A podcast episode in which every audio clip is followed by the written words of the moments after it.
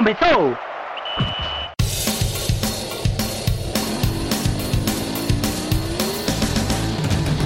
Mas qual é pouca, eu só tomo se for 10k. Eu sou obrigado a falar que esse programa aqui tá uma porra. Fala muito! Fala muito! Fala muito! Piada morta! Pelas barbas do profeta! Olá, ouvintes do Caixa de Brito, olá, ouvintes do DescubraCast. Esse aqui é o 22º DescubraCast chegando no seu feed, chegando no seu podcast, no Spotify, no Deezer, onde você estiver escutando a gente nesse grande universo no qual habitamos. Então, a gente vai hoje debater um tema muito importante que a gente já debateu. A gente volta para o dia 31 de maio, quando a gente debateu pela primeira vez os Clube Empresa, e nesses quatro meses seguintes, basicamente tudo mudou no universo do Clube Empresa. A gente volta hoje para trazer uma análise da robustez que a gente tem hoje do tema que a gente não tinha naquela época. Que agora se tornou algo muito mais concreto, os projetos.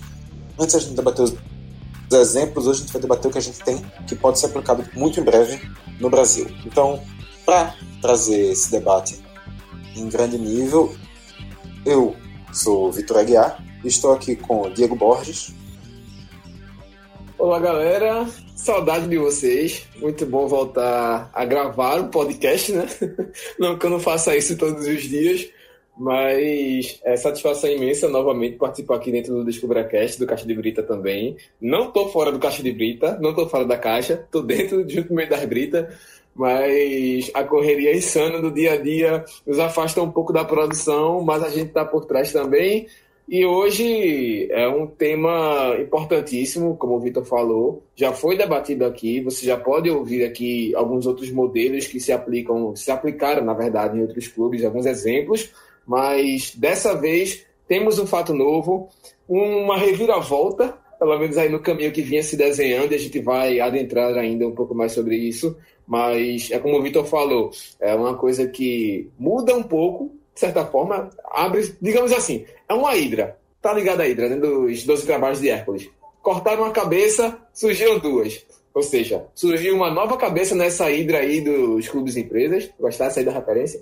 Inclusive. Boa, boa. Mas assim, é uma situação interessante porque surge um novo modelo, um agora uma situação diferente que já entra no Senado e isso pode modificar sim essas situações e pode trazer uma meio que uma treta aí, meio que uma intriga aí, porque o Senado já estava pronto para receber um projeto e nasceu outro projeto. Mas a gente vai debater mais da frente.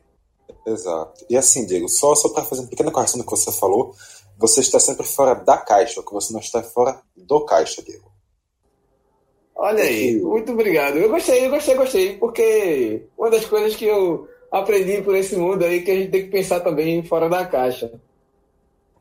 Exato. E assim, é, como o Diego falou, a gente já tem esse outro programa lá. Se você quiser parar, voltar a escutar e continuar aqui, você pode fazer isso, porque no outro programa a gente faz uma introdução um pouco mais robusta, a gente traz exemplos de, de modelos de outros países, a gente fala de vantagens e desvantagens de clube empresa no geral, a gente desmistifica um pouco a ideia de que clube empresa vai destruir o seu time do coração e também ou também que ele vai simplesmente salvar e tornar ele no novo Manchester City.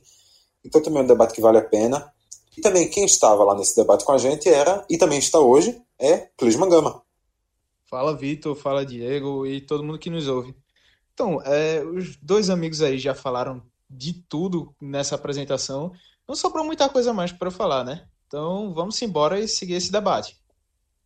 Tchau, galera. Acabou o programa. Um abraço, até a próxima. É quase isso, mesmo. Chega, chega a dar uma baixada de nível aqui. Chega, chega desanimei. Mas assim, a gente tá gravando. A gente tá gravando esse DescubraCast num, um pouquinho antes dele ir ao ar. Obviamente, né? Até porque não é um programa ao vivo. Claro, né? É, Gravar depois de ir ao ar, nunca vi isso. realmente seria, seria estranho. Mas, enfim, na, o programa está entrando no ar nessa quarta-feira, acredito, mas já no sábado a gente está fazendo aqui essa gravação e a gente está vendo aqui o seguinte. Hoje, nesse exato momento, quem está em campo na, pela Série B do Brasileirão é o Figueirense, um clube que teve uma experiência muito recente como clube empresa, recém-finalizada, e que está agora conseguindo sua primeira vitória depois do dessa sua passagem por clube empresa, um dois anos em cima da América Mineira.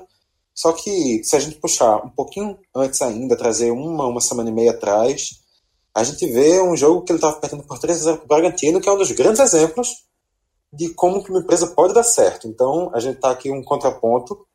A gente tem o lado que deu muito errado nessa Série B, contra o lado que deu muito certo nessa Série B. Então, eu abro um pouquinho contigo, Clisma. Como é que tu vê essa, essa dualidade, esses dois polos opostos, estando ali juntos e separados ao mesmo tempo? É, então, Vitor, é a maneira que, que foi gerido, que foi que essas empresas chegaram com um nível de investimento diferente também, suas propostas. Então, o Figueirense, infelizmente, pegou um dono que não. Cara, não. Acho que cagou um pouco pro, pro clube, né? Chegou, é, começou a atrasar salário. Há também suspeitas de que ele tenha desviado dinheiro do clube para benefício próprio. Já o Bragantino não, com a Red Bull chegou com um grande investimento, manteve boa parte da equipe do Red Bull que fez uma boa campanha no Campeonato Paulista. Então, modelos de administração diferentes, é, a própria Red Bull que já tem um, um know-how para fazer, né, com o clube empresa, tem o RB Leipzig, tem o RB Salzburg, então já uma empresa com, com essa experiência para trabalhar com futebol, para gerir e fazer esse modelo crescer. É por aí. Eu acho que dá para dizer então assim que essa situação deu asas ao, Figue... ao Bragantino. Ah, com certeza. E bote asa nisso. Tá sobrando na Série B, montou um time bem competitivo. Para uma Série B, como a gente vê, tá sobrando. Então vai chegar na Série A sem muito aperreio. Chega lá de boa. Olha aí. Vamos lá. Porque se por um lado o Bragantino ganhou asas, por outro lado, a Figueira foi cortada pela raiz, né? Então, desculpa a brincadeirinha, a gracinha. Vocês já, já estão acostumados, até para matar um pouquinho da saudade, né? Das minhas piadas bostas. Mas. É, Diego, é aquela. O... É razoável, velho. É aquela. O Bragantino teve asas, pôde fazer voos mais altos mas o Figueirense, sei lá, teve um peso como se fosse, sei lá, quase um elefante puxando ele para baixo, né? É, exatamente. Rapaz, e pisou, pisou forte na raiz aí, esse elefante aí. Mas, só jogando um portinho aqui, esse jogo que o Vitor falou, esse 3 a 0 do Bragantino sobre o Figueirense, ele foi o meu ponto de partida para a matéria que eu acabei escrevendo no Jornal do Comércio, que foi publicada no último dia 29 de setembro, porque já tinha o conhecimento de que agora em outubro eh, seria tramitada pelo menos no Congresso, pelo menos seria apresentada pelo, pelo deputado Pedro Paulo, e daqui a pouco a gente vai falar um pouco mais sobre esse modelo, mas um modelo que realmente seria proposto para gerir essa situação de clube empresa no Brasil, porque, como o Vitor falou, a gente tem dois opostos, a gente tem dois exemplos que naquele momento estavam em campo e o placar como eu até coloquei no texto, era só simbólico, porque a goleada que o Bragantino dá no. Pelo menos olhando para o Figueirense hoje, é absurdamente maior, é, absurdo, é quase anos-luz de diferença, se a gente for colocar todo dia, né? proporção. Oi? Uma goleada todo dia, basicamente. Pois é, é uma situação que é quase incomparável. A gente colocar de lado a lado, por exemplo, um mercadinho e uma grande rede de supermercados, uma Bíblia Diniz da vida. Então, é complicado demais. Então, por isso que a gente precisa, sim, a gente é necessário demais no futebol brasileiro a gente debater clube empresa. A gente não pode deixar esse tema passar batido sem que seja discutido, porque é uma realidade. E mais do que isso, é uma necessidade dos clubes. O futebol brasileiro precisa se adaptar a isso, precisa traçar modelos, precisa traçar uh, diretrizes, traçar situações para que a gente não veja uh, essa polarização que a gente tanto falou, a questão da espanholização que acontece na, na, na Espanhola, por exemplo, ter os clubes uh, muito dispares em relação aos outros. Mas para que isso não aconteça no Brasil, a gente precisa que as situações sejam semelhantes, os modelos de gestão sejam pelo menos justos para que todos eles tenham pelo menos as mesmas condições. Claro, aí a questão de gestão. Não vai existir uma receita de bolo. Não vai existir A mais B mais C igual a D. Isso nunca vai acontecer em momento algum em gestão nenhuma. Pode ser gestão de qualquer coisa, situação de um empreendimento mais simples até um empreendimento mais robusto. E o futebol não vai ser diferente. Mas no que toca em relação a Bragantino, em relação a Red Bull, é como vocês já falaram, é um modelo que já existe uma expertise, já existe know-how até internacional, já existe até o Red Bull Leipzig, que o, na verdade não é Red Bull Leipzig, mas o RB Leipzig é o, hoje o time... Rasenballsport Leipzig. Rasenball, pois é. Já, e é justamente já para maquiar, porque no, na Alemanha só pode colocar o nome da empresa quando essa empresa é dona do clube há mais de 20 anos. Por exemplo, o Bayern. A Bayern, na verdade, né? A Bayern no caso, é... quando o clube já era dono da empresa antes de ter a instauração da lei que não permitia que colocasse o nome. Exato. A empresa é dona do clube, né? O inverso. No caso da Bayer, que é um dos laboratórios, dos maiores laboratórios, talvez o maior, junto com a Roche também, no, no mundo, na verdade, em questão de pesquisa de medicamentos. Mas, enfim, não vamos entrar nessa seara, não, porque farmacêuticas. Alô, alô, Bayer, patrocina nós. Mas, enfim. Roche, se quiser chegar aí também, viu? Mas. Eu aceitaria é, como um o Clisman falou. Fácil, velho. Hã? Aceitaria um antialérgico da Bayer, da Roche, fácil. Meu irmão, Rivotril é da Roche. Rivotril vendo que nem água. Alô, Rivotril. Misericórdia. Meu amigo, até me ia precisar, viu? Ó, 2019. Clube empresa passando no Brasil. Eu vou, eu vou tomar um, viu? Dar uma relaxadinha. Mas, enfim, uh, o caso da Elephant foi um caso absurdo. Foi uma situação muito complicada. Foi a venda de mais de 90% das ações do clube do Figueirense e com a proposta, uma promessa, na verdade, de que fosse quitado o balanço em relação ao passivo que o Figueirense, a Associação Figueirense detinha, que era mais de 39 milhões, é, de acordo com as matérias que vem do pessoal de Santa Catarina, e mesmo assim o aporte financeiro era prometido em cerca de 20 milhões. Só aí já mostrava que tinha alguma coisa que não ia encaixar, não ia bater essa, essa situação. E foi chegando chegando, chegando, chegando mais contas, porque o, ativo, o passivo, na verdade, que o Figueirense detinha, a Associação Figueirense detinha, a maioria dele era circulante, ou seja, era para ser de execução em menos de 12 meses, em um ano de execução. Então, essa empresa teria que aportar 20 milhões e mais 20 milhões em um ano ainda. E não tinha esse investimento. E aí aconteceu o que a gente viu. O caixa que o Figueirense teve, a associação pelo menos, e também a, a modalidade da, da, do Figueirense empresa, não tinha caixa para cobrir.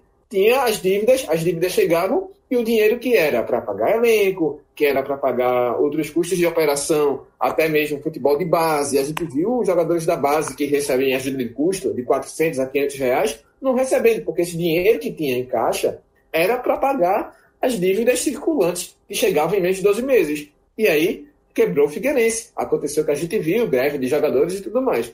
Mas, enfim, só para a gente não se alongar tanto, porque o assunto ainda é bem mais complexo, mas é o que a gente viu. E que Figueirense se torne, pelo menos, um exemplo do que o futebol precisa evitar do que esse modelo ou que essa situação que o Congresso Brasileiro está tentando estudar, o Senado está tentando propor, mas que a gente consiga ter mecanismos para evitar que isso aconteça. Porque o Figueirense, ok, é um clube que tem um grande, uma, uma grande relatividade para o futebol brasileiro, mas não é um Flamengo, não é um Corinthians, não é um Palmeiras, não é um esporte, não é um Náutico, não é um Santa Cruz.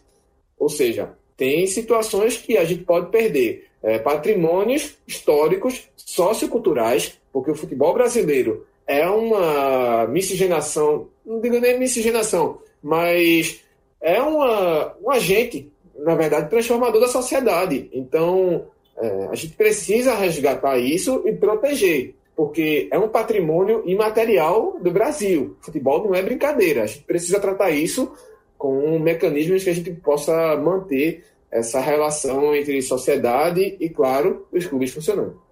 Só para lembrar outro ponto também, essa questão do clube empresa, é, perdão, essa questão do Figueirense alerta para uma questão também que assim, clube empresa, a instauração de qualquer novo modelo vai precisar de um grande planejamento antes por qualquer clube que seja. Porque essa questão do Figueirense foi resolvida em duas reuniões. Tinha o presidente, eles se reuniram duas vezes com o pessoal do conselho e aceitaram a proposta em coisa de pouco mais de uma semana. Então, tem que ser uma coisa para se pensar, para se planejar, porque nenhum modelo é, é solução mágica também e nenhuma promessa é garantia de, de certeza nenhuma. Mas enfim. O cara comprou sem saber nem como era o passivo, velho. O cara é. comprou que. Sim. Vou botar 20 milhões aqui. Tu, beleza, tu vai pagar quanto em, em um ano? 39. Meu irmão, não, velho. É complicado, pô. Além disso, não. Além dessas várias reuniões que se deve ter, mas também você tem que ouvir muita gente. Um conselho deliberativo, sócios e tudo mais. Uma associação, mas que você envolve também, de todo jeito, um lado afetivo, emocional do torcedor. Você está mexendo, querendo ou não, com muita gente que é ligada a esse clube. Então, qualquer decisão dessa natureza, você tem que ser. tem que pensar muito bem, planejar muito bem. Chegar assim na doida, empurrar do jeito que vai, dá errado como está sendo agora. Pois é. Mas então, como eu digo, tinha bem dito, isso aqui é só introdução, então vamos seguir para o que a gente tem de novidade no tema. Não que a saída do, da Elephant do Figueirense não seja uma novidade, mas as novidades práticas que vão trazer influência não só para um clube, mas provavelmente para todo o cenário futebolístico nacional, que são os primeiros projetos que já começam a se construir dentro do Congresso Brasileiro, inclusive o primeiro chegou agora no dia 11 de outubro, a última sexta-feira para a gente estar gravando, foi o projeto apresentado pelo senador Rodrigo Pacheco, do Democratas de Minas Gerais, diretamente ao Senado, até porque ele é um senador, então se ele apresentasse outra casa seria estranho, mas é um projeto que coloca em pauta a criação de nem exatamente uma empresa e nem exatamente uma associação como é atualmente, mas uma coisa que fica ali no meio termo, a chamada Sociedade Anônima do Futebol, ou na abreviação SAF, que é um esquema até um pouco parecido com o que a gente tem em Portugal, que eu acredito que a gente já tenha debatido também naquele outro programa lá de trás. E também a gente já viu outros projetos apresentados, apresentados não, mas muito encaminhados antes, como o projeto do deputado Pedro Paulo, salvo engano, Democratas do Rio de Janeiro. A gente também já tinha tido um projeto do deputado Otávio Leite, se não me engano, do MDB do Rio de Janeiro, que inclusive nem deputado é mais. E a gente já vê agora todos essas, esses braços começando a, a tomar mais forma. A gente vê esse, esses novos desenhos. Diego, como é a tua visão sobre esses primeiros passos de um projeto realmente concreto de aplicação de clube empresa? É, vamos lá, vamos lá, vamos reorganizar essa linha do tempo. Primeiro chegou a proposta do Otávio Leite. O Otávio Leite apresentou a proposta dele para o pessoal da Câmara, e essa proposta que ele apresentou, ela tinha algumas particularidades em relação ao modelo, só que ela não foi, ela não procediu, ela não foi dado andamento e de certa forma serviu como até como posso dizer, como consulta até para outros modelos que foram estudados. Depois, em seguida, a gente teve a lei, o projeto segue, segue lá engavetado também, né, Diego? Isso, isso. A gente teve a lei 6817, que foi lá de 2017, em agosto de 2017, que é a Lei Geral do Esporte, que ela foi de autoria da Comissão Diretora da, do Senado Federal. Ela foi apresentada em março, na verdade, de 2017, só que aí ela foi para a relatoria com o senador Roberto Rocha e também não foi analisada ainda pelo plenário, ou seja, ela dormiu. E nisso, é, entrei em contato para essa matéria que eu fiz para o JC, para o Jornal do Comércio, é, com outros nomes, com pessoas do Congresso, pessoas do Senado, até com a, com a, assessoria do Romário, com a assessoria do Rodrigo Maia, com a assessoria do Pedro Paulo, para saber é, como andaria essa Lei Geral do Esporte. Essa Lei Geral do Esporte, ela seria, é, digamos, foi congelada. Ela foi colocada ali no cantinho, mesmo ela regendo todo o desporto brasileiro, seria primeiro o que o, as casas parlamentares estudavam era primeiro regulamentar o futebol, para depois do futebol passar para o macro, macro, na verdade, passar para o desporto completo, ter uma expertise do futebol para depois analisar o desporto. A intencionalidade disso, desse movimento, dessa, desse congelamento, fica a interpretação do ouvinte, a interpretação do leitor, a interpretação do cidadão brasileiro, o porquê que eles fizeram isso. Porque é, é muito dúbia em relação a isso. É, abre mil interpretações o motivo deles fazerem isso. Mas, enfim. E, recentemente, como a gente falava é, já na abertura de, daqui do programa, é a, a, grande expectativa, na verdade, é de como viria essa lei que seria, estaria em elaboração, que na verdade está em elaboração, até os próprios clubes já estão uh, atentos a isso, o próprio deputado falou sobre isso, que é o, o Pedro Paulo, que já tem alguns modelos que ele tenta, pelo menos, uh, manter adotar um, um, modelo que já está em vigor no Código Civil, ou seja, seja limitada, seja sociedade anônima, ou seja, nos modelos que já existem hoje no Código Civil para reger essa questão de empresa. Ou seja, não seria montado, não seria instituído um novo modelo de gestão, mas sim os clubes seriam adequados a esses modelos que já existem. Porque, na verdade, é o seguinte: Lembrando uh... também, Diego, que no caso os clubes seriam adequados de maneira voluntária. Seriam adequados àqueles que quisessem se adequar, não seria nada obrigatório Bom, também. Mas aí é que tá. O que eles vinham fazendo, o que essa proposta de lei projeta, é que essa voluntariedade seja muito em aspas. Porque hoje, os clubes eles pagam impostos que, se a gente for comparar com as empresas uh, normais, as empresas comuns que já estão uh, regidas por, pelo Código Civil, seria de cerca de 19%, 19% a 20% o que o clube paga hoje para o que uma empresa grande, uma empresa comum, paga.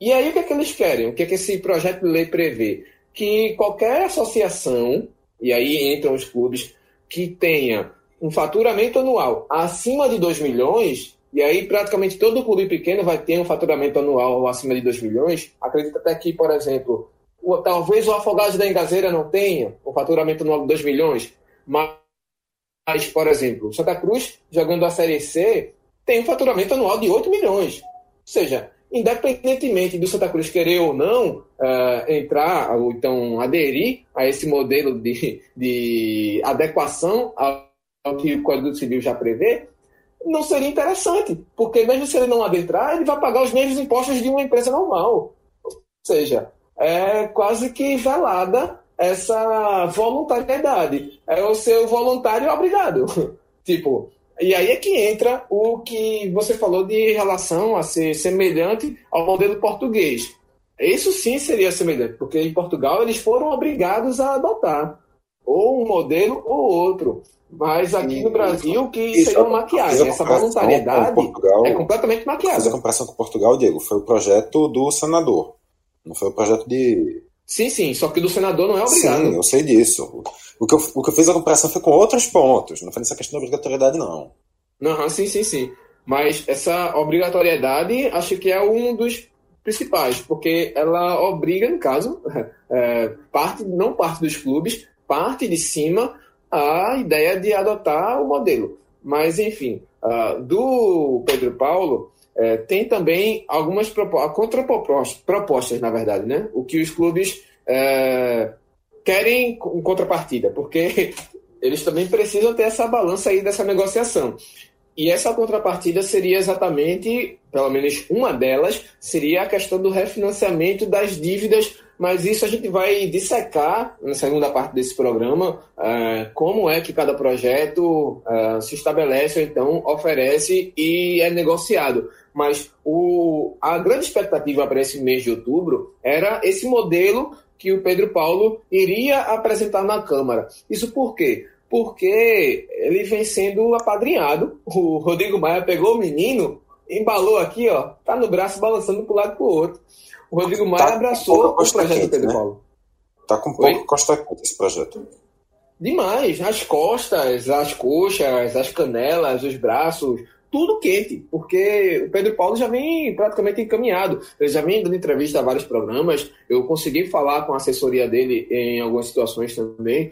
E é praticamente dada, era praticamente dada como certa a, a adoção do modelo dele. Isso porque já o próprio senador Romário, pelo menos nos bastidores, já estaria tudo acertado para ele receber o projeto e ser o relator no Senado. Ou seja, a expectativa era: o projeto seria apresentado na Câmara em outubro, a Câmara aprovaria, porque o Rodrigo Maia está com esse projeto embalando esse menino e o Pedro Paulo junto, o Pedro Paulo de um lado do braço e o projeto do outro, e isso passaria para o Senado já no colo do Romário. E já para ser aprovado no Senado, em novembro, para se entrar em prática ainda nesse exercício. Ou seja, estamos se fazendo um movimento para que até o final desse ano o barco já esteja andando, já esteja já no mar aberto. E isso a gente sabe o quanto pode ser perigoso. O Pedro Paulo, só em agosto, ele começou a pedir informações ao Ministério, Ministério da Economia aqui no Brasil. Pediu informações sobre é, como vem o andamento, é, como seria, na verdade, o impacto da criação de uma nova lei é, sobre o futebol brasileiro para a economia do país. Ou seja, só em agosto ele começou a pedir informações sobre isso para apresentar uma proposta em outubro, para que essa proposta seja aprovada já em novembro e já entre em vigor em dezembro, bicho, vamos é. devagar. É, é, é algo assim realmente bem, bem rápido, Diego, mas lembrando também que a articulação não está sendo feita apenas de maneira interna no Congresso. Não é sim, só, sim, claro. só essa relação. O Rodrigo Maia está tendo conversas com dirigentes de diversos clubes no Brasil afora, e não só o Rodrigo Maia, como também outros representantes do, do seu complexo político, como aqui em Pernambuco mesmo a gente teve o Mendonça Filho tendo conversas com a diretoria de Santa Cruz sobre esse tema. Isso. Então, Constantino Júnior esteve reunido com o Mendonça Filho, mas esse, esse é o ponto. Está é, tá se desenhando, pelo menos esse foi o meu feeling em relação ao que eu vi das pessoas, ouvi do, de, de, fontes, vi dos próprios clubes e até de comentaristas de programas uh, sobre como seria o Messias. Esse projeto seria apontado como Messias. E não é ah, bem assim, velho. Não é um projeto feito de agosto até novembro que vai salvar o futebol brasileiro. Vamos com calma. Porque da Já forma como se vem fazendo, pra... É, é, um projeto Oi? também que tem alguns, alguns pontos que podem ser complicados, né? Não é nada perfeito também, não. Muitos pontos, muitos pois é. pontos. É. Primeiramente, primeiramente, a FENAPAF, pelo menos que é o órgão que rege, digamos assim, o Sindicato dos Atletas, Sindicato dos Atletas Nacional, não vinha sido ouvido até então. Não tinham nem nem chegado para conversar. Ó, o que, é que vocês estão achando aí, Sindicato dos Atletas? Porque uma das modalidades que previa, a, que prevê pelo menos esse modelo aí do Pedro Paulo, seria a criação, uh, uma adequação à, à reforma trabalhista, de que jogadores poderiam abrir mão dos seus direitos trabalhistas uh, só para receber de acordo com o que os clubes oferecem. Alguém perguntou os atletas se isso eles querem? E como é que já está debatendo? Como é que já vai se aprovar? Já vai, se, vai colocar em vigor? Ou se pergunta aos jogadores? Ou seja, é só um ponto, é só uma situação que mostra o quanto essa nas coxas, eu sei que o termo é muito escroto para ser usado, mas é um senso comum, uma sabedoria popular de que mostra bem como pode ser maléfico para a sociedade, para o futebol brasileiro, fazer um processo desse, fazer uma proposta dessa ser aprovada de um dia para noite, praticamente, em menos de seis meses. Ou seja, mas enfim, tem esse, essa proposta do Pedro Paulo que seria apresentada ainda em outubro, até então, a gente está gravando aqui dia 12, dia das crianças, não, não foi apresentada, mas no dia 11, aí veio o chamado pulo do gato, chamado fato novo, que foi o nosso amigo aí, o senador Rodrigo, que me fugiu o nome aqui do rapaz. o cara é realmente tão, tão conhecido no do cenário político nacional que a gente não lembra nem. Exatamente. Qual é? Rodrigo Pacheco. Exatamente. Democratas. Rodrigo Pacheco. Democratas de Minas que Gerais. Foi lembrado aí pelo nosso amigo que mora no Zumbi do Pacheco. Por aí mesmo. Foi a, a associação foi boa. Exatamente, boa garoto. Então, o nosso amiguinho Rodrigo Pacheco, ele chegou aí do DEM de Minas Gerais e protocolou sexta-feira. Ninguém esperava. Chegou assim, ó, tava lá, Pedro Paulo, tomando uma aguinha de coco, Copacabana ali, ó, conversando com o pessoal do DEM. E aí chega o boy do próprio partido dele, voadora nas costas, rasteira aqui, ó, rodo. Toma aí, ó, direto do Senado, boy. Foi ir pro Congresso. Vamos botar lá no Senado aqui, ó. Alô, Romário? É, Toma cara, aí. cara, cara, Tinha entrado nesse negócio aí, isso. Diego, se- sejamos francos. Dizer que uma coisa tá no Senado não foi nem pro Congresso, você foi burro, tá bom? Não quer dizer não, mas você foi burro agora. Tá? Por quê?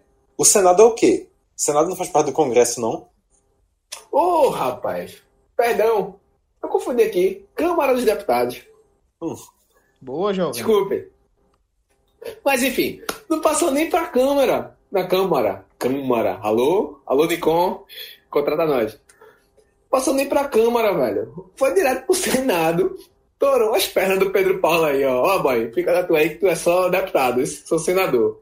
E aí vem um novo projeto, uma nova proposta, que a gente vai analisar a fundo na segunda parte desse programa, mas, mas, para mim, pelo pouco que eu li, eu não tive acesso ao, à proposta, não tive acesso ao projeto, agora falando bem sério mesmo, sem na galhofa, mas é, pelo que eu li, o que foi publicado no blog do Rodrigo Capelo, alô Capelo, abraço, recomendo bastante os textos dele, os podcasts do Rodrigo Capelo, são muito cheios de informações, é, mas o que, pelo que eu consegui ler aqui, do que foi passado, me parece ser um projeto mais embasado, me, projeto, me parece ser um processo, um, uma proposta, na verdade, é, com maior semelhança ao projeto que o Otávio Leite vinha tentando a, a propor para o futebol brasileiro, e esse projeto, essa proposta, ela já é bem mais embasada, ela já dá bem maior poder de decisão aos clubes, já dá bem maior poder de barganha em relação ao que o clube vai ter em contrapartida dos investidores. Não vai ser só você chegar ao investidor, meter dinheiro e dizer, ó, quero que seja assim, assado. Vamos com calma. É o que a gente vai debater mais para frente, mas veio aqui o rapaz, deu uma voadora nas costas do menino deputado Pedro Paulo e Romário, essa altura da, da situação, domingo, a gente, esse programa vai na quarta-feira, certamente, talvez esse programa tenha um fato não para te gravar já um segundo. Porque eu acredito que o Romário vai se movimentar assim, acredito que o Pedro Paulo e o, o próprio presuntinho lá, da presidente da Câmara, não vai gostar muito, não. E vão querer fazer alguma coisinha, viu? Mas acho que o, o homem aí arrumou uma confusão, viu? O menino do Zumbi Pacheco. Dá pra dizer que esse projeto do Rodrigo Pacheco amarra algumas pontas que ficaram soltas. É, como tu falou, Diego. Uma coisa que também chamou a atenção sobre a, a cobrança de impostos, porque, como tu disse, nenhum clube vai querer aceitar assim, entrar como empresa e tomar essa. vir com essa, essa tromba, vamos dizer assim, de maneira bem. bem vulgar, né? Chega com a tromba assim, ó, pronto, tu vai ter que pagar isso agora tudo de imposto como uma empresa e seu faturamento vai estar tá praticamente a mesma coisa que era antes. Então, desse jeito, os clubes já ficavam com o pé atrás. Com essa nova proposta já delimita melhor. É, se eu não me engano, ele coloca nessa proposta um meio termo, né, para o clube empresa pagar. Vai ser um valor acima do que é pago hoje, como, como as associações, mas também não vai ser o mesmo percentual que a empresa paga, por exemplo. Então há essas diferenciações. É. E assim, só para só trazer aqui duas explicações. A primeira, hoje não é proibido existir um clube empresa no Brasil. A gente tem clubes empresa. A questão é que, se um clube virar empresa, exatamente esse é o ponto, ele passa a pagar a integralidade dos impostos. Então, exatamente por isso que muitos clubes não viram. E esse entrave é exatamente uma coisa que acaba repercutindo um pouco negativamente quando se pensa em investimento no futebol no Brasil, esse tipo de coisa. E o outro ponto é que, só para esclarecer mesmo, caso acaba ficando, ficando alguma dúvida na, na cabeça de alguém que estiver escutando, o processo, o, o projeto do Rodrigo Pacheco vai ser tem que ser aprovado na nos, não sei quais vão ser os as comissões específicas que esse projeto vai passar, mas ele vai ter que ser aprovado nas comissões do Senado, depois ele vai para o pleno do Senado, aí ele volta para a Câmara, na Câmara ele tem que ser aprovado novamente, aí ele volta para o Senado.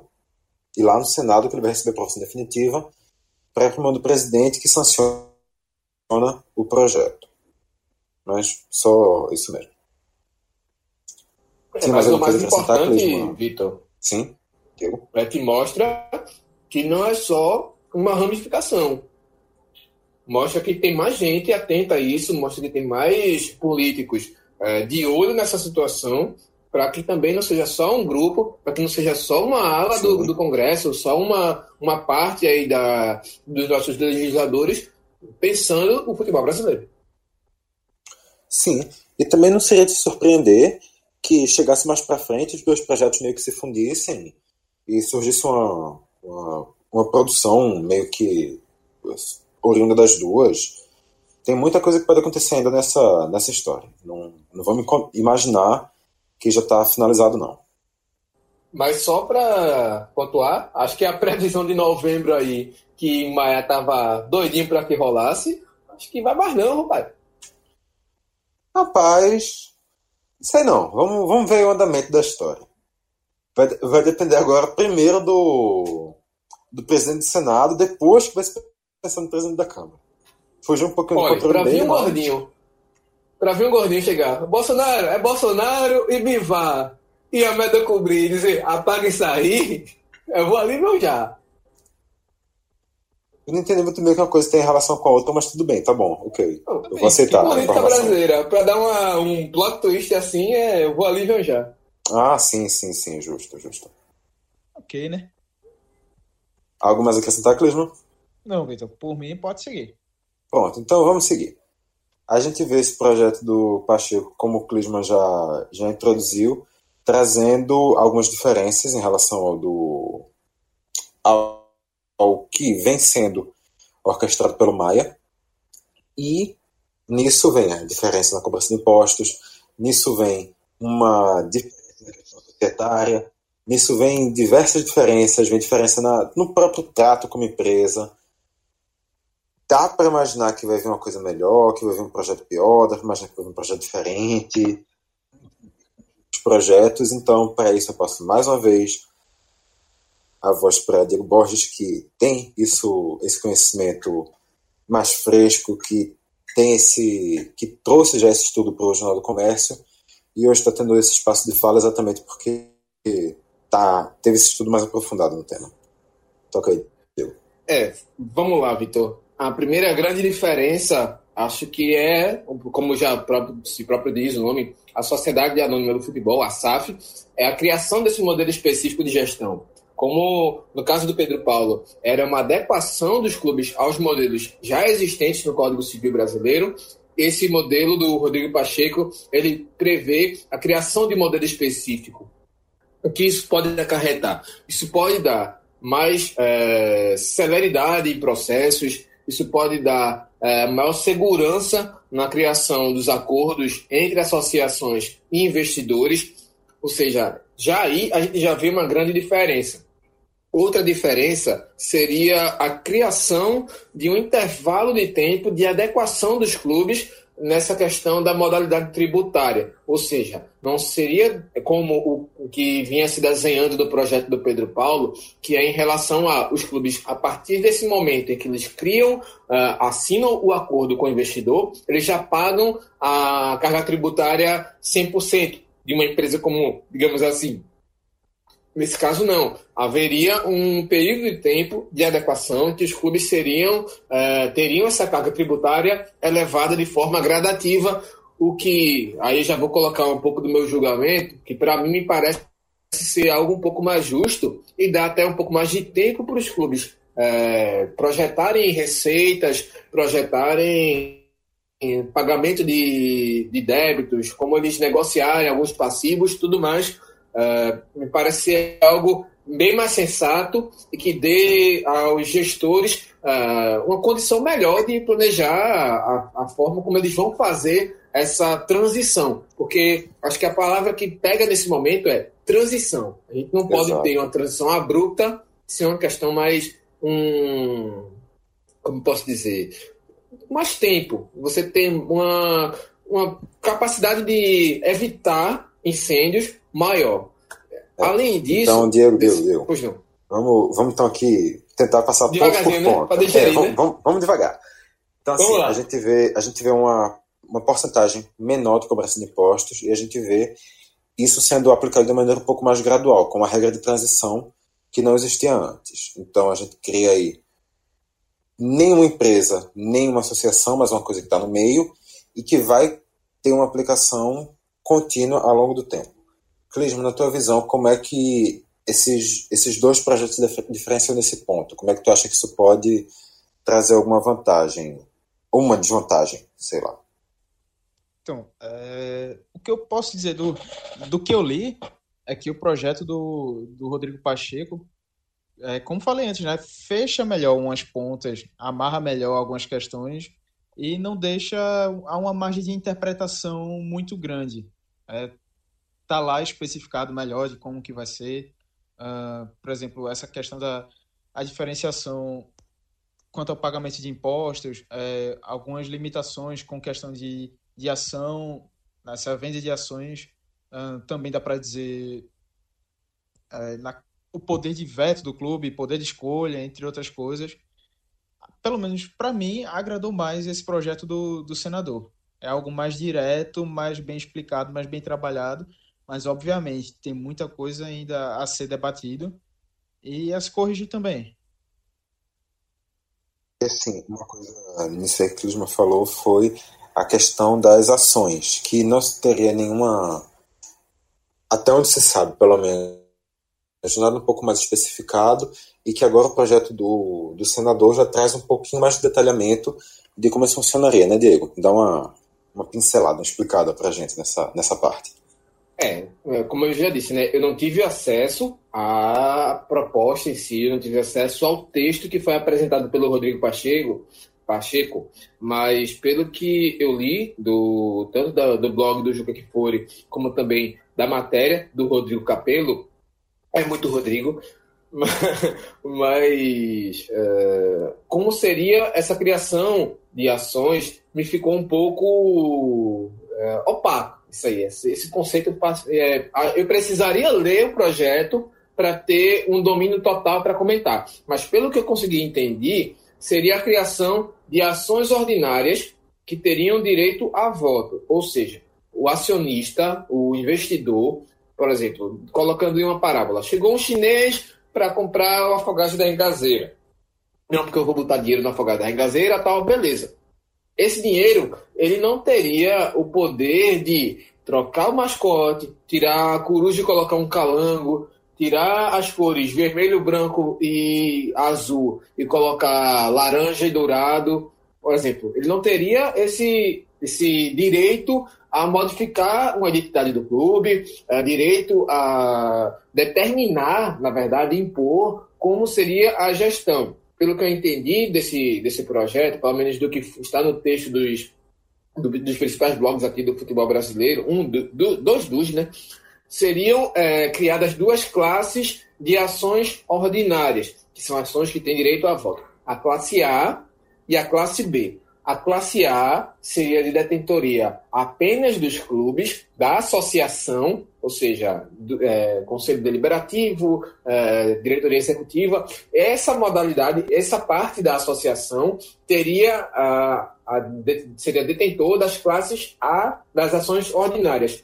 E o investidor, o, a terceira pessoa, o investidor externo, teria direito às ações ordinárias da classe B, que aí uh, o que me parece ser um pouco atrativo para quem vai investir. Se você quer investir, quer colocar o seu dinheiro, entende-se que você também queira opinar. Mas isso, como eu digo, volto a dizer, é, me pareceu bem opaco aqui essa, esse conceito, mas seria uma situação a ser analisada. Esse é mais um ponto em diferenciação em relação ao projeto que estaria sendo elaborado, está, na verdade, sendo elaborado pelo deputado Pedro Paulo. Uma visão um pouquinho diferente de tu, Diego. Não acho que isso altere tanto a, o interesse de mercado para essas ações, porque o pessoal que tem, os investidores comprariam as ações de classe B, enquanto o clube manteria as ações de classe A. O, os investidores poderiam comprar até 100%, isso daria a eles plena, pleno direito de contratação de jogadores, de treinador, de executivo de futebol, de diretoria, montagem de elenco, ampliação de estádio, tudo isso. O que eles não teriam direito seriam as coisas relacionadas a. a que eu, eu tive acesso ao, ao, arquivo, ao arquivo do texto e consegui ler algumas partes. Não consegui ler a íntegra, mas li algumas partes. E assim, as coisas que o, a associação teria direito a veto seriam coisas específicas como partes que falam de reorganização societária, ou seja, mudança no, no formato do quadro de sócios, alteração no capital social, pedido de recuperação judicial até falência, alteração de nome, modificação de símbolo, brasão, marca, alcunha, hino, cor, uso de estádio em caráter permanente, distinto do futebol, do que era antes é, utilizado o estádio, e mudança de sede para outra cidade. Ou seja, no corte que eles fazem é alguma coisa já um pouco mais restrita. No que se refere exclusivamente ao futebol, a mercado, a patrocínio, a todas essas coisas, teria, em teoria, uma liberdade para o voto do, de todo mundo que tivesse investimento de classe B.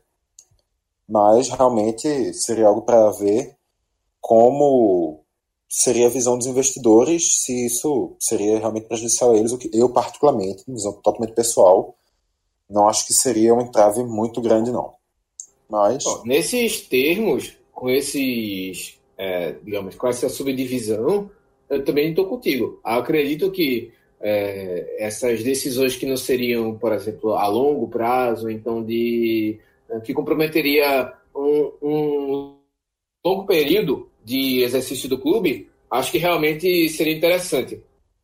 Mas é, não, eu não acredito, eu não acredito que dessa forma que está escrita, pelo menos essa proposta, acho que isso deve haver alguma alteração, porque alguns clubes querem, podem, na verdade, uh, querer alguma situação diferente. Por exemplo, uh, hoje, hoje, uh, e aqui é um achismo meu, acho que a Red Bull não ia aceitar porque a proposta que eles têm é de investir mais 140 milhões para o ano que vem, e o acesso para a Série A está praticamente garantido, e a partir do ano que vem já incluir dentro do Bragantino Red Bull Bragantino.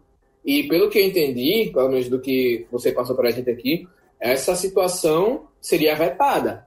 Ou seja, não, não, não é que ela seria vetada. O clube teria direito ao veto. Mas um, investidor, por exemplo, se a Red Bull quisesse chegar no Bragantino, comprar todas as ações de classe B, ela poderia chegar no Bragantino e dizer: Eu compro ações de classe B desde que eu tenha direito a fazer isso. Eles poderiam ter essa, essa conversa interna também. Eles poderiam dizer: não é, Você pode não vetar isso que eu faço esse investimento. O, a questão do veto ou não seria de escolha do clube. Isso poderia também ser negociado, claro. É, é eu, eu concordo que vai abrir sim uma possibilidade de, dessa negociação. Agora, é porque é muito minucioso. Velho. A gente tem exemplos e exemplos, a gente tem situações e situações. Uma coisa é o Bragantino chegar e dizer: beleza, Red Bull, eu vendo meu nome para botar Red Bull Bragantino. Outra coisa é o Palmeiras chegar e dizer: beleza, eu vendo para botar Crefisa Palmeiras.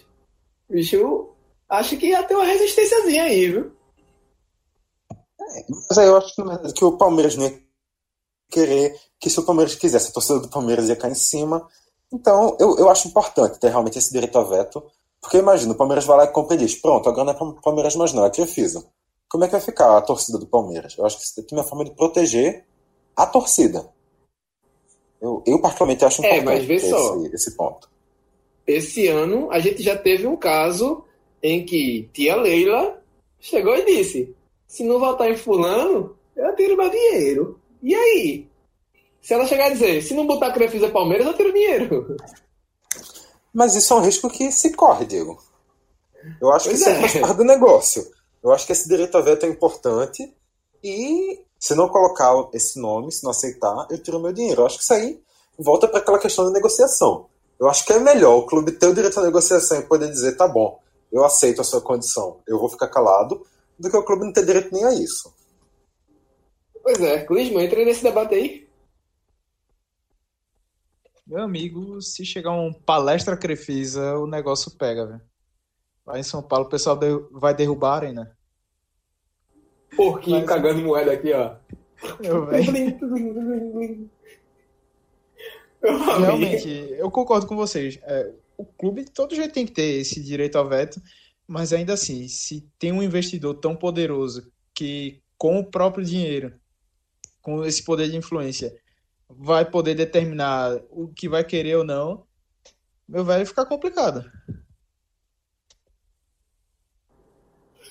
Pois é. Agora, só para a gente dar sequência também às outras modificações, porque se deixar a gente vai conversar isso a noite todo dia também, mas tem outras é. mudanças também aí, pontos importantes, como a criação de um mecanismo, isso aí dentro do modelo do senador Rodrigo Pacheco, que não é previsto no modelo do deputado Pedro Paulo, que é mecanismo que evita a participação de um mesmo investidor em mais de uma associação. E aí a gente já, pelo menos de cara, a gente já vê uma situação que evita a pessoa ser dono de dois clubes, ser investidor de dois clubes, e por conta disso, é, poder decidir quem ele queira que ganhe o jogo. Se essas duas partidas, se essas duas equipes se é, encontrarem uma partida seja, tipo, para ele, League, qual seria mais lucrativo? É, tipo, numa Champions League, encontrar o Red Bull Salzburg com o Leipzig. Isso ainda não aconteceu, mas, meu velho, se um dia acontecer, vai ser, vai ser tema de debate em todo canto. Não vai, não vai demorar muito para acontecer essa da Red Bull, não. Mas nesse ponto específico, eu já tomo uma visão um pouco contrária. Eu não sou muito a favor dessa ideia, não. No Brasil, a gente tem exemplos de de gente que é dono de mais de um clube, inclusive citado lá no início do programa, quando entrou na parte de supermercado, o Abílio Diniz, ele foi dono de mais de um clube no Brasil. Ele tem o Dax Rio de Janeiro e o Dax São Paulo. A questão é que a, é, a, FIFA permite que mais de que uma empresa seja dona de mais de um clube, que uma pessoa seja dona de mais de um clube. A questão é que, uma coisa que eu concordo, que essas duas ou mais equipes não podem disputar a mesma divisão. Então a gente tem, por exemplo, lá no Rio Grande do Norte, a gente chegou a ter momentos que o, o Globo e um dos muitos clubes chamados Potiguar, lá do, do Rio Grande do Norte, era do mesmo investidor e eles estavam, os dois, na primeira divisão Potiguar. Isso é errado. Isso aí a FIFA não permite. Sim, mas se a gente... um caso de disputar uma Copa do Brasil, por exemplo. E os dois Sim. se É, isso pode acontecer também com o Barcelona e o, e o Barcelona Atlético.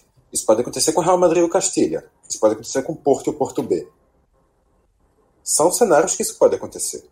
A questão é que, dentro da mesma divisão, aí pode acontecer uma coisa que o resultado de um vai interferir na campanha do outro, que acaba sendo uma coisa mais complexa. Mas, dentro de um, de um cenário menor, eu particularmente não, não vejo essa necessidade tão grande, ainda mais quando um cara pode ser investidor de um clube com 5% e investidor de outro clube com 7%. É, só que além dessa situação de ética, entre aspas, de, de campo e ética de futebol, também tem a situação de mercado, né, papai? Que é a criação de um cartel, né? Por exemplo, chega um cara aqui em Pernambuco e se torna acionista de 100% das ações de todos os clubes do futebol pernambucano. E aí? Se quiser outra pessoa chegar e comprar, acabou, pai. Virou claro. posto de gasolina. Claro, eu, não estou dizendo que não existe, não devam existir modelos para limitar uma, uma participação que seja ultrapassando os limites do, da legalidade. Eu estou dizendo que eu, eu, não concordo com uma proibição tão, tão dura assim. Um, se você, você não pode investir em mais de um time, ponto. Eu realmente concordo. Você não pode ter X% de tantos clubes, você não pode ter tantos clubes da mesma região. Uma coisa que seja um pouco mais restritiva, mas eu acho que essa essa primeira imagem que foi passada do não pode ter mais de um clube não pode ter, mais no clube não, não pode ter participação em mais de um clube, eu acho fechado demais. Olha, temos aqui um momento no DescubraCast que vai ser registrado, que entra para a história do Caixa de Brita. Klisman acabou de perder o apelido de proto neoliberalzinho do clube, hein? Eu, eu nunca neguei isso. Dentro do aspecto do futebol, uma pessoa que olha as minhas posições, quando eu falo de clube empresa, quando eu falo de investimento no futebol, a pessoa acha que eu sou de direita. A minha visão de investimento no futebol é uma visão de uma pessoa de direita. Apesar Pronto, de, neoliberalzinho. Apesar de eu não ser de direita, a minha visão pro futebol é bastante, é bastante liberal economicamente. Ah, nessa altura isso. aí, nessa altura aí eu sou que nem o carregador de isopor. Sempre pra esquerda. Rapaz. Tá ligado que é o carregador de isopor, né? Não. Eu, não, eu também não, não conheço isso aí, não. Qual foi o único presidente do Brasil que tem uma foto carregando isopor de cerveja, porra? Ah, sim, ah... sim, certo. Enfim, a tua jogou, Barbudo. Então, na minha visão, eu acho complicado para ter um investidor por mais de um clube, principalmente, como o Vitor falou, de disputar a mesma divisão tudo mais. Mas, assim, no futebol em si, no geral, a visão que eu tenho é de que, porra, que a empresa quiser chegar e investir e ser dona de um clube, ter percentual nas ações e tudo mais, por mim, de boa. É, o que eu sou contra, no caso, é de ter privilégios tributários e tal, por ser um clube de futebol, da galera passar a mão na cabeça com relação a, a outros, por exemplo. Mas fora isso, a abertura desse investimento para entrar mais dinheiro, gerar mais empregos e tudo mais, por mim, tranquilo. Meu Deus, a arte desse programa vai ter a logo do Partido Novo. A Você vai querer que o Estado administre os clubes de futebol, é? Não, não. A, a minha não, ideia, na verdade, não, Diego, a minha ideia era colocar a arte e o Luciano Huck jogando futebol. Deve ter essa imagem em algum lugar. Certeza já deve ter sido fantasiado de algum jogador para fazer alguma caridade com algum time de várzea, algum pirrainha da várzea, algo do tipo. Fazer, fazer alguma ajuda ao Luciano e chega lá, o Luciano Huck fantasiado de Neymar. Pois é, né? Ou então lata é, velha dos clubes, né? fantasiado Rapaz. de Homem de Ferro? Rapaz. Chegar fantasiado de Neymar era o mínimo. Não, o negócio é, se o Luciano Huck inventar lata velha dos clubes de futebol, meu amigo, o que vai ter de torcedor ajudando o time aí, Luciano? Ai, é complicado, é complicado. Inclusive, alô, Luciano. Ajuda Luciano a reformar o Arruda. Não, não vai ter Eu Luciano Huck suficiente para o Brasil. Aí, viu? Não vai ter Luciano Huck suficiente para Pernambuco, que dirá o Brasil. Mas, enfim. Pois é. Mas tem, tem outra mudança ainda, Vitor, que certo. a gente precisa falar também, que é a criação de uma debenture específica para. específica, quase cebolinha. Fui falar da China. A criação de uma debenture específica para o futebol. Que só isso queria... aí já abre. Eu só queria Oi? deixar um ponto aqui. Eu só vim saber o que era debenture antes do programa que vocês estavam falando aí. Pois é. Vamos, é... vamos aqui trazer essa, essa tradução, porque realmente é um, um termo um pouco desconhecido. Tá com muito termo técnico. É, debenture é um, é um tipo de investimento que, por exemplo, a minha empresa está com dívidas. Aí eu abro uma debenture, que é um. que é a minha dívida, eu vou, basicamente, tentar explicar o mais simples possível. Eu vou abrir para que pessoas me emprestem dinheiro para eu pagar essa dívida e depois de um tempo eu pago com juros para essas pessoas. É um. Me fugiu a palavra agora. É um papel de dívida. Título de, título de, de capitalização. Não, ah, não, não me poupe poupe. É um título de dívida que dá esse retorno para quem está investindo, um retorno, eu não, não sei se vai ser a taxa fixa ou se vai ser de renda variável, aí vai depender do, da, do que for acordado dentro do, do acordo, do que for acordado dentro do acordo é ótimo, do que for acordado dentro do projeto, do que for acordado pelo, pela preferência do clube, mas é isso. Você investe o dinheiro no clube, o clube paga a dívida e depois de um tempo o clube devolve esse dinheiro com juros. Pronto, então é, seria mais uma possibilidade dos clubes terem uma captação de receita. Como isso vai ser feito? É, como os clubes vão negociar exatamente essa taxa de amortização, então taxa de juros que seria é, em relação a essa debenture, aí acho que vai ficar bem aberto a cada clube, a cada caso, a cada situação.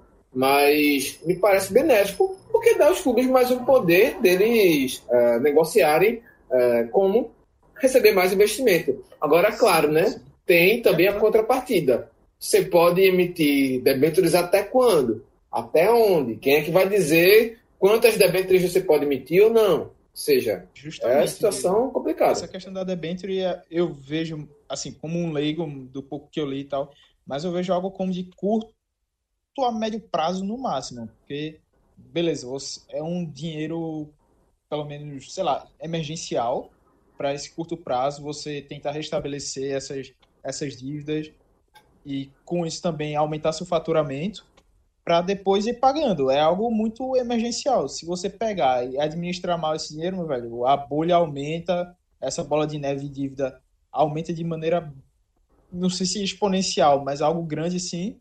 Então, meu velho, tem que ser feito com muito cuidado, muita cautela, para não estar tá pisando no lugar errado. É, porque na prática seria tipo, Lemos, tu devendo 5 conto a Vitor. Aí eu pego e faço, Clisman, é, me presta 5 conto aí que eu te devolvo 6 conto. Beleza, aí Clisman me presta 5 conto, eu pego o dinheiro do Vitor, mas a dívida tá viva e agora tá ainda maior. É, a questão é que a, a questão vantajosa das debêntures é que elas teriam uma taxa de juros, um crescimento nessa dívida menor do que, por exemplo, o empréstimo aos bancos. A questão realmente fica em saber até quando esse. Não até quando, eu não acho que deveria existir uma limitação de tempo, mas até que valor poderia se ter. Eu acho que a delimitação que tem que ser feita não é tempo que se pode fazer a debênture, é o valor que se pode, que se pode comprometer. Na, é, pois é, né? Até porque a pior taxa de juro que é do banco só da agiota.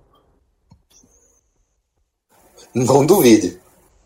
Mas, mas só também, lembrando um outro ponto, muito se fala, ah não, mas o clube vai abrir capital, o clube vai entrar na Bolsa de Valores. Eu, particularmente, não cheguei a ver nessa a Bolsa de Valores especificamente dizendo assim, Bolsa de Valores, mas essas ações, ações de, de classe B, ao que se acredita, elas serão disponibilizadas muito possivelmente também através da bolsa. E uma coisa que é importante a gente reafirmar é que é o seguinte: quando uma ação vai para a bolsa de valores, o clube está vendendo ela. Nunca mais o clube vai fazer dinheiro em cima dela. O clube faz dinheiro no ato da venda, depois se essa ação valorizar ou desvalorizar, esse dinheiro vai ser é, vai poder ser vantagem ou não para as pessoas que estão agora com o comando dessas ações. O clube não tem mais é, nenhuma. É, vira capital de especulação, né? Sim, mas para o clube não tem mais nada, nem pró nem contra se se, se, se desvalorizar ou se desvalorizar. É um dinheiro que o clube recebe uma vez e só. Pois é, é complicado. Você tem essa possibilidade de você emitir e depois é, outra situação de é, angariar mais dinheiro seria emitir novas ações. Só que se você emite ações, elas já não são emitidas com o mesmo valor.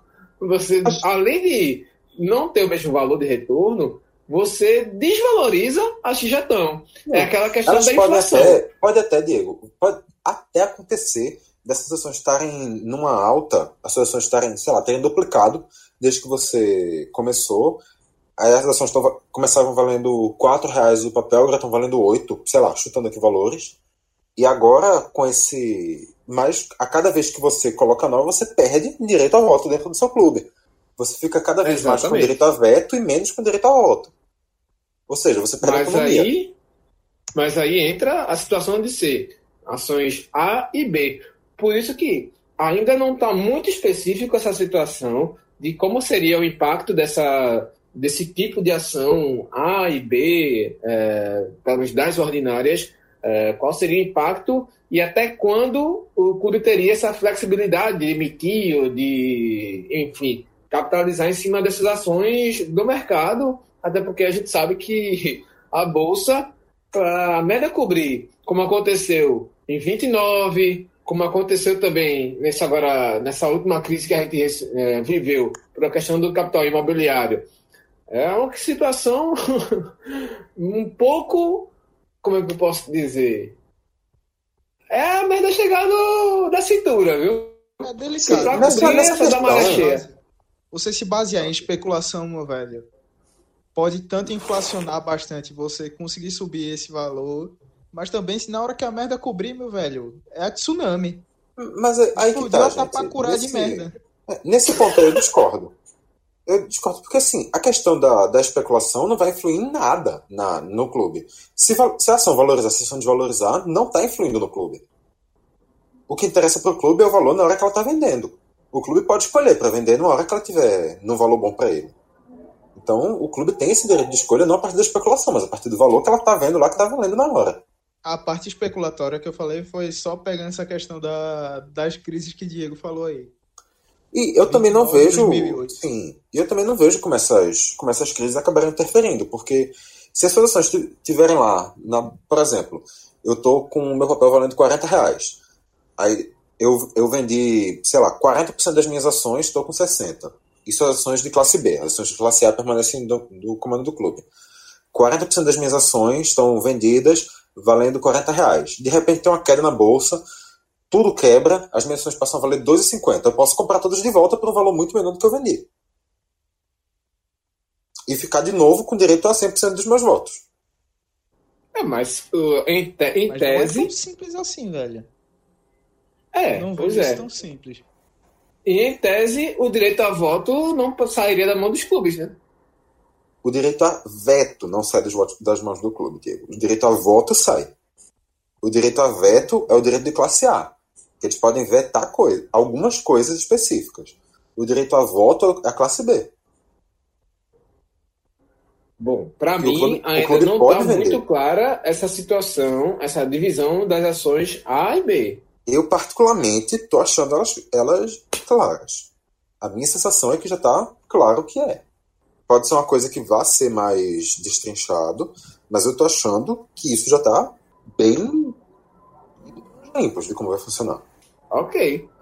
Mas é, enfim, se a gente continuar nessa, a gente pode estender aqui esse debate até duas horas da madrugada, sem, sem entrar no consenso, porque assim, fato é, em qualquer um dos projetos vai ter prós, vai ter contras, em qualquer um dos projetos vai ter lacunas que não vão ser debatidas e que na hora que chegar para ver vai dizer, eita, não se resolveu aquele ponto. Esses projetos vão rolar por muito tempo aí na, na Câmara, no Congresso, vai na no Congresso, na Câmara e no Senado. Pode até rolar de passar na Câmara, passar no, no Senado, quando chegar lá na caneta de Bolsonaro ele disser, hum, não gostei, e vetar tudo. Tudo é possível. E nos próximos meses a gente vai ter uma noção um pouco melhor de como vão caminhar os processos, de para que lado vai, de quem vai se beneficiar com isso, de quem vai entrar nesse projeto, porque lembremos, oficialmente ninguém é obrigado, nenhum clube é obrigado a nada. A gente aqui também nem falou de outras coisas que também seriam seriam relevantes, como a questão de falência, a questão de recuperação judicial, que estavam mais explícitas no no projeto anterior, o projeto capitaneado pelo Rodrigo Maia, que eu particularmente acho que era uma, um ponto que, apesar de estar mais explícito, estava bem errado lá, mas isso a gente pode talvez até entrar em, em outro debate quando esse projeto for. Quando e se, na verdade, esse projeto for, for apresentado em definitivo. Também tem a Mas- questão dos jogadores, né? Jogadores, não, não me recordo desse ponto, não. Não, porque na situação do Pedro Paulo, os jogadores Ah, ah, sim, teriam o poder de abrir mão de direitos de trabalhistas, né? Sim, é uma, uma questão bem, bem próxima àquela reforma trabalhista que a gente viu com, com o Temer do negociado acima do legislado, né? Pois é, né?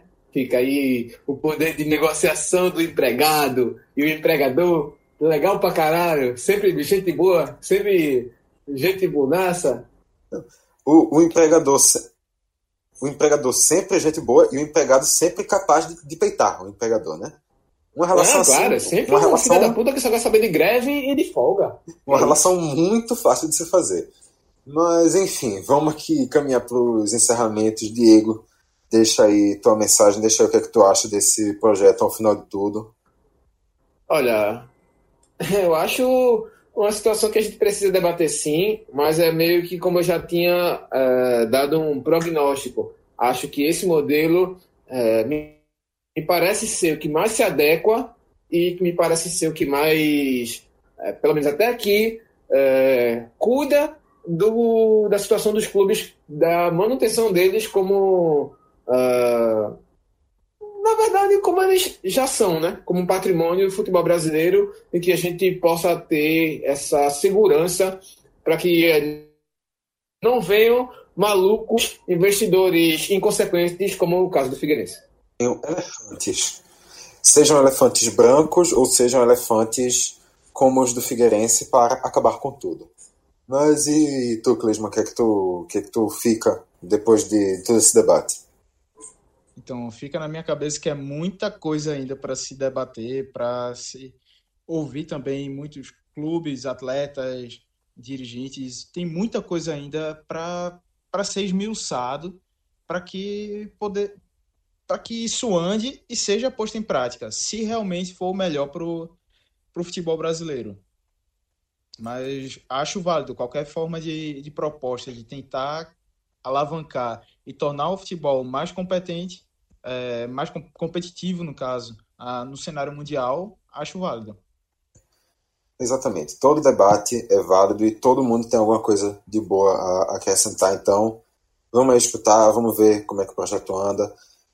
E você acompanha a gente nas redes sociais, caixadebrita.com, no o site no caso caixadebrita.com, também as redes sociais, facebook.com.br caixabrita, twitter e instagram, arroba caixabrita. Vai aí acompanhar a gente nos feeds, o que você utilizar, Spotify, Deezer ou qualquer aplicativo de podcast, procura por Caixa de Brita. Encontra lá todos os outros programas que a gente está fazendo, não só sobre futebol. E por hora, é só isso, galera. A gente agradece a atenção, agradece a paciência e daqui a pouco a gente está de volta aí com mais um programa. Até mais. Tchau, tchau, tchau, tchau. Falou, galera. Mas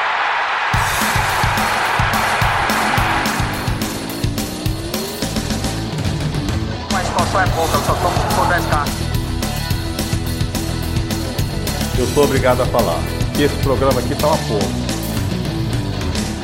Fala muito! Fala muito! Fala muito! Piada morta!